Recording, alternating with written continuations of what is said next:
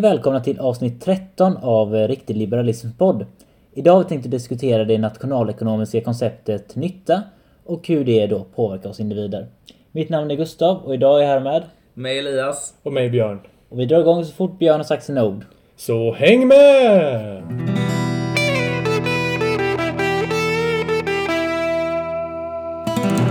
Som ni säkert hört i tidigare avsnitt så har vi flera gånger i förbifarten då nämnt det här begreppet nytta. Och då inom nationalekonomin så är det ett mått kan man kalla det på en individs eh, upplevda glädje i princip av då ens eh, val man gör. Ja, exempelvis så eh, föredrar ju människor olika typer av mat när man går på en restaurang. Eh, vissa människor föredrar att köpa bil, lägga pengar på bil, andra på att lägga pengar på resa och alla de här olika valen eh, Eh, människor gör, gör man baserat på sin egna nytta egentligen. Den personen som får mer nytta av att resa än av att köpa en bil kommer sannolikt lägga mer pengar på att resa än på att köpa bilar. Och eh, ja, om människor kan maximera sin nytta så är det ju eh, önskvärt för ett samhälle kan man tänka sig.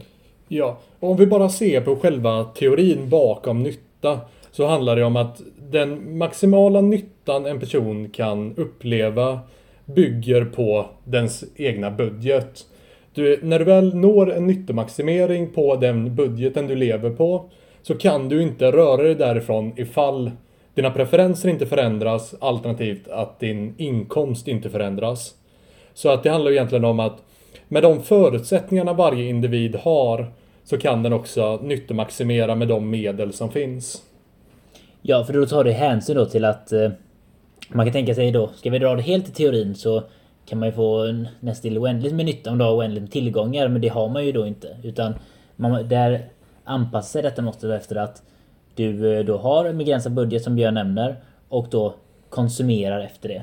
Och eh, det är ju väldigt ja, subjektivt såklart och väldigt svårt att veta hur man som individ kan nyttomaximera. Jag har ju till exempel inte all information om vad jag eventuellt skulle kunna lägga mina pengar på i framtiden eller all information om ens vad varje produkt ger mig och så vidare. Men tanken är ju att eftersom att vi människor är olika och har olika subjektiva nyttor så är det ju egentligen bara vi som själva kan avgöra och göra det bäst, fatta det bästa beslutet mellan ska jag lägga mina pengar på det här eller ska jag fatta det här beslutet? Och eh, ja, det är egentligen bara en eh, människan själv som kan avgöra om man har nyttomaximerat eller inte. Ja, ja, precis Elias. Men om vi ser det så här, om vi ska koppla det här till den vardagliga politiken vi ser. Många säger ju ofta att politik är till för att maximera nyttan för alla. Alltså att vi ska jämna ut nyttan i samhället eh, till en ungefärlig nivå så att alla känner samma glädje. Men precis som Elias sa så kan ju inte någon på en central regering ta beslut på varje individs nivå. Därför är det ju ganska problematiskt när man försöker att få till att alla har samma, samma nyttokurvor i samhället och därför så kan vi på politisk nivå ta beslut för er. Ja, och eh, det är där den stora problematiken uppkommer just att vår nytta är ju subjektiv. Jag får eh, nytta av något och Elias av något annat. Exempelvis att eh, Elias får nytta och blir glad av att lyssna på rapmusik medan jag själv eh, hellre lyssnar på Beatles eller något liknande. Och det vet ju vi själva, så vi själva kan ju då eh, försöka maximera den här nyttan genom att lyssna på det vi vill. Men eh, om detta skulle då ske på en statlig nivå när man ska då få hela folket, då 10 miljoner invånare, att försöka standardisera musiken så kan man ju inte maximera folks nytta. Och nu påstår jag inte att det finns någon som förespråkar att eh, staten ska eh, centralplanera musik i samhället. Det är nog väldigt få människor som tycker det. Men det är själva principen att vi får ju olika glädje och olika nytta av olika saker. Och ingen centralplanerare kan eh, tillfredsställa hela folket på det sättet. Ja, och när man diskuterar eh, politiska förslag och beslutsfattande, vilket samhällsbygge vi ska försöka skapa, så kan man ju, e, ett mått kan ju vara att försöka då teoretiskt, tekniskt sett, försöka maximera nyttan för alla människor i ett samhälle. om man värderar olika beslut eller olika politiska förslag utifrån kommer den gemensamma eller den totala nyttan för landets individer öka eller minska, då kan man, det är ett sätt att mäta om ett eh, förslag är önskvärt eller inte. Och ja, nu ska väl vi diskutera då lite grann hur det är kopplat till våran riktiga liberalism och hur man kan på det sättet maximera människors nytta.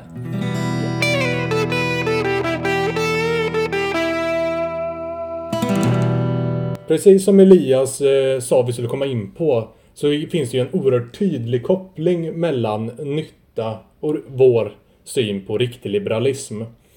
Eh, I grund och botten handlar det ju om skillnaden mellan individualism och kollektivism. Eh, dagens politiska system eh, och det är alla partier i Sveriges riksdag delar den här kollektivistiska synen på samhället. Och, men vi vill ju istället att vi ska se på varje individ som just en individ och inte en del i ett kollektiv. För då kommer du försöka att generalisera åsikter, önskan och vad de vill göra i sina liv. Och det, det fungerar ju typ dessvärre inte så att även att vi del, även att jag, Gustav Elias och antagligen alla ni som lyssnar delar den här det svenska medborgarskapet. Men jag är ganska säker på att vi alla skiljer oss ganska kraftigt i vad vi tycker om att göra, vad vi tycker om att handla.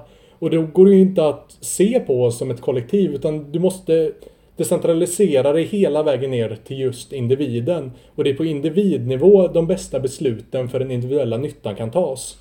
Ja precis, för att kollektiv eller grupper i sig har ju ingen åsikt eller några preferenser utan grupper är ju egentligen individer då som kanske delar intressen.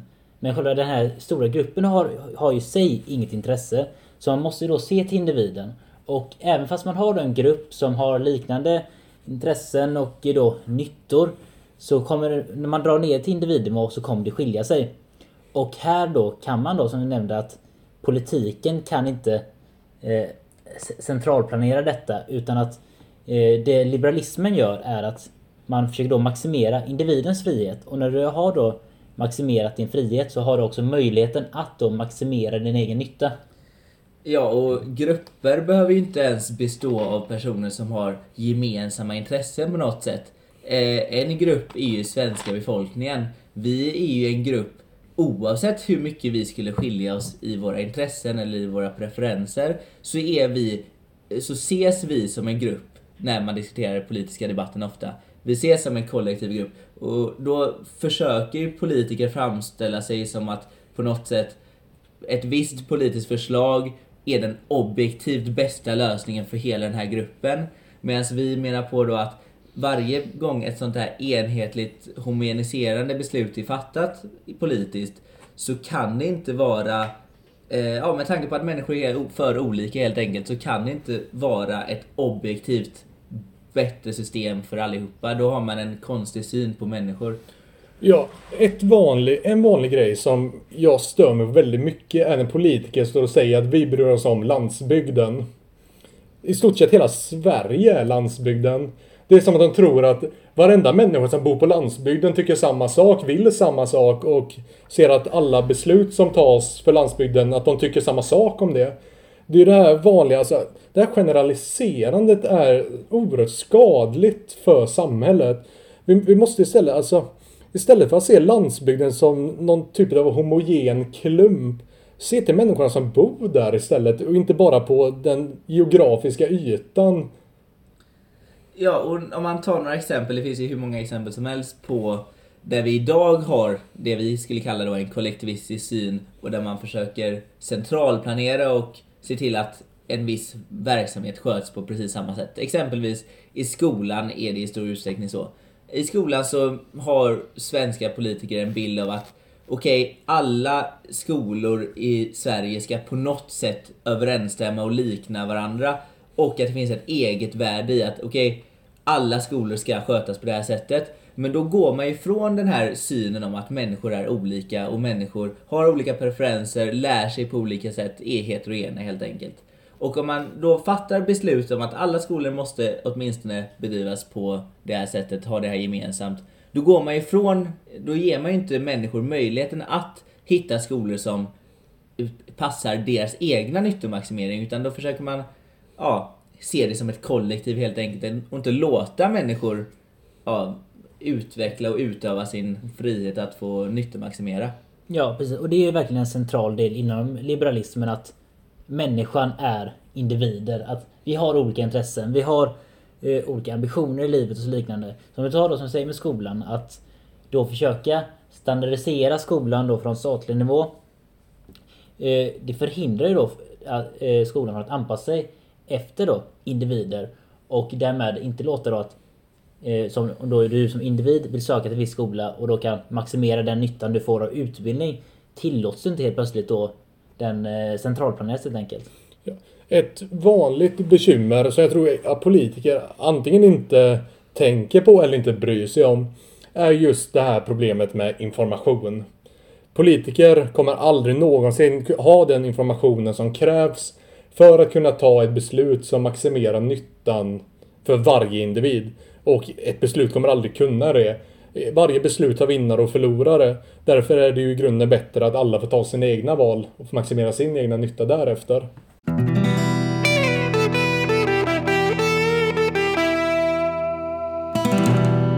Ja, och detta resonemang kan man ju även koppla till arbetsmarknaden. Exempelvis så är fackliga organisationer ett exempel på en sån här kollektivistisk syn där man försöker ha enhetliga tillvägagångssätt för väldigt många människor som är olika. Exempelvis då om facket kräver att varje person måste anställas för en viss timlön, 130 kronor i timmen. Då tar man ju bort, återigen, möjligheten för individer att fatta sina egna beslut som nyttomaximerar. Exempelvis så kanske det finns en eh, arbetslös person som har möjlighet att få ett jobb för 110 kronor i timmen, men inte för 130 kronor i timmen. Om då facket gör det svårt för arbetsgivare att anställa en person för 110 kronor i timmen, då får ju inte individen som är arbetslös själv fatta ett val. Okej, okay, hur högt värderar jag att eh, få in pengar och hur högt värderar jag att slippa jobba? Och själv kunna fatta ett beslut. Vad är nyttomaximeringen för mig? Är det att ta det här jobbet för 110 kronor eller är det att fortfarande vara arbetslös? Han eller hon måste självklart få fatta det beslutet själv. Ja, det är ju oerhört problematiskt när någon annan än... Du har två personer, där är det här exemplet jag tagit tidigare. Du har två personer som kommer överens om någonting. Och sen kommer det en tredje part från ingenstans som har ingenting med den här dealen att göra. Har ingenting med... Har ingen information. Och ska bara in och säga nej. Det är alltså... Den här tanken om att... Att man ska vara pappa åt hela befolkningen och pappa åt alla arbetstagare. Alltså det, det blir ju inte bra alltså att vi har en tredje part som alltså minskar nyttan för de, för de som faktiskt vill göra ett jobb för en lön som de inte anser är rätt för just den personen. Ja, och man kan ju se det här eh, ur ett decentraliseringsperspektiv såklart. Alltså, jag menar ju på, och en stor del i varför jag är liberal, är för att jag menar på att när beslut fattas så ska de fattas så nära den som utövar och får konsekvenserna av de besluten. Och det är just kopplat till det vi snackar om med nyttomaximering här. För att ju närmre eh, en person, det närmsta man kan komma beslut och utövande, det är att varje människa själv bestämmer. Okej, okay, det här är beslutet, jag fattar det här och det är jag som får ta konsekvenserna. Ju längre hierarkiska nivåer ifrån Eh, beslutstagandet kommer ifrån den som får effekten. Till exempel då eh, riksdagsledamöterna fattar en ny lag om eh, GDPR eller om eh, skolan eller vad det nu kan tänkas vara. Då känner de ju inte till mig och har ju ingen som helst uppfattning om vad jag värderar i skolan eller i min integritet på internet. Och då kan de heller inte förstå hur jag väger konsekvenserna och fördelarna mot varandra. Ja, och ett argument som ofta används emot det här att eh, man som individ ska få välja själv, det är att man inte alltid vet att exempelvis då eh, jag inte vet då vilken skola som är bäst för mig eller vilken eh, sjukvård som är bäst för mig och så vidare. Men det är ett förhastat antagande då att en ja, riksdagsledamot eller en politiker då ska veta det istället. Att även fast jag som individ inte har perfekt information så kommer jag förmodligen fortfarande ha en bättre översiktlig koll på detta än vad då en eh, politiker eller nu så har. Ja, och det... Eh, som vi diskuterade i eh, föregående avsnitt om narkotika och även andra former av hälsofrågor som systemmonopol, eller alkoholmonopolet och så vidare. Där har vi på något sätt antagit att okej, det finns upp bara hälsoperspektivet som är viktigt när vi fattar beslut om hur vi ska få sälja alkohol till exempel. Men då går man ju miste om att människor faktiskt får någon slags nytta av alkohol. Man får ju inte glömma av att det finns en anledning till att människor köper öl. Och det är ju för att de får ut någonting av det, de får någon glädje. Eh, och om man bara tar bort den delen ur ekvationen och bara ser det ur ett hälsoperspektiv, då kan man ju omöjligt maximera den här nyttan som vi diskuterar nu.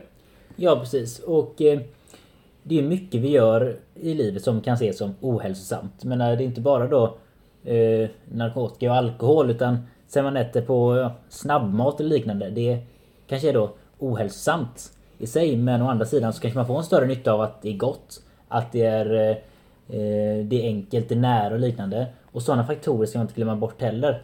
Och den enda som kan väga, den enda som med rimlig nivå av information skulle kunna ha möjligheten att väga potentiella hälsorisker exempelvis mot nytta eller glädje, det är individen själv. Eftersom att alla människor får olika nytta av olika saker och olika glädje av olika preferenser.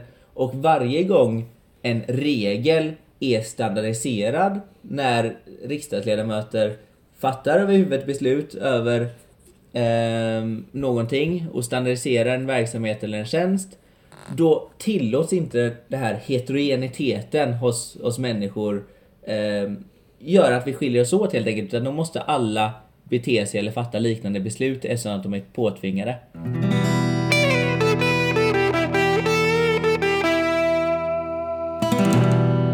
Ja, och den laissez-faire kapitalismen och liberalismen som vi ofta snackar om här på riktig liberalism. Det bygger ju på att människor ska vara så fria som möjligt att kunna fatta beslut. Och det har ju i grund och botten med det vi har diskuterat med, om nyttomaximering idag om att göra.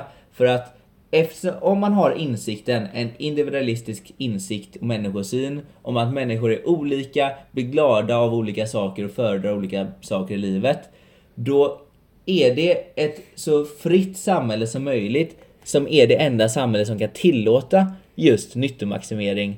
Eftersom att människor tillåts vara diversifierade och fatta olika beslut som inte är lika alla andras.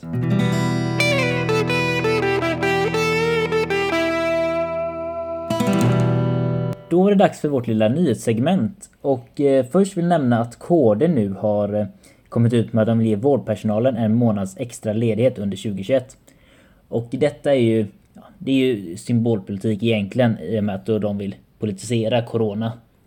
Ja, och samtidigt så eh, enligt min bild av läget i alla fall så behöver vi ju mer vårdpersonal och inte färre även under 2021. Eh, nästa nyhet är att Socialdemokraterna har föreslagit att förbjuda förintelseförnekelse. Eh, det här är ju märkligt och dumt, inte för att förin- förintelseförnekelse är något bra utan för att man inte kan reglera och lagstifta emot åsikter. De försvinner inte bara för att eh, man inte får dela med sig av dem. Ja, alltså i grund och botten, alltså det måste ju vara den enklaste debatten någon någonsin kan ta. Jag har 60 släktingar som dog i gaskammaren i Auschwitz. Jag tror inte bara att de på något magiskt sätt försvann. Jag är ganska säker på att förintelsen skedde. Ja, man kan... När folk har konstiga åsikter så ska man inte förbjuda dessa åsikterna utan det är bättre då att övertala dem och förklara varför de har fel. Ja, och som sista nyhet så har vi att Löfven satt i konstitutionsutskottet och fick lära så kallade liberala moderater att det är fel att spärra in folk i sina hus. Det är ändå en intressant företeelse att en socialdemokrat behöver förklara frihet för så kallade liberaler. Det säger väl mer om Moderaternas politiker än vad det gör om Socialdemokraternas. Korrekt.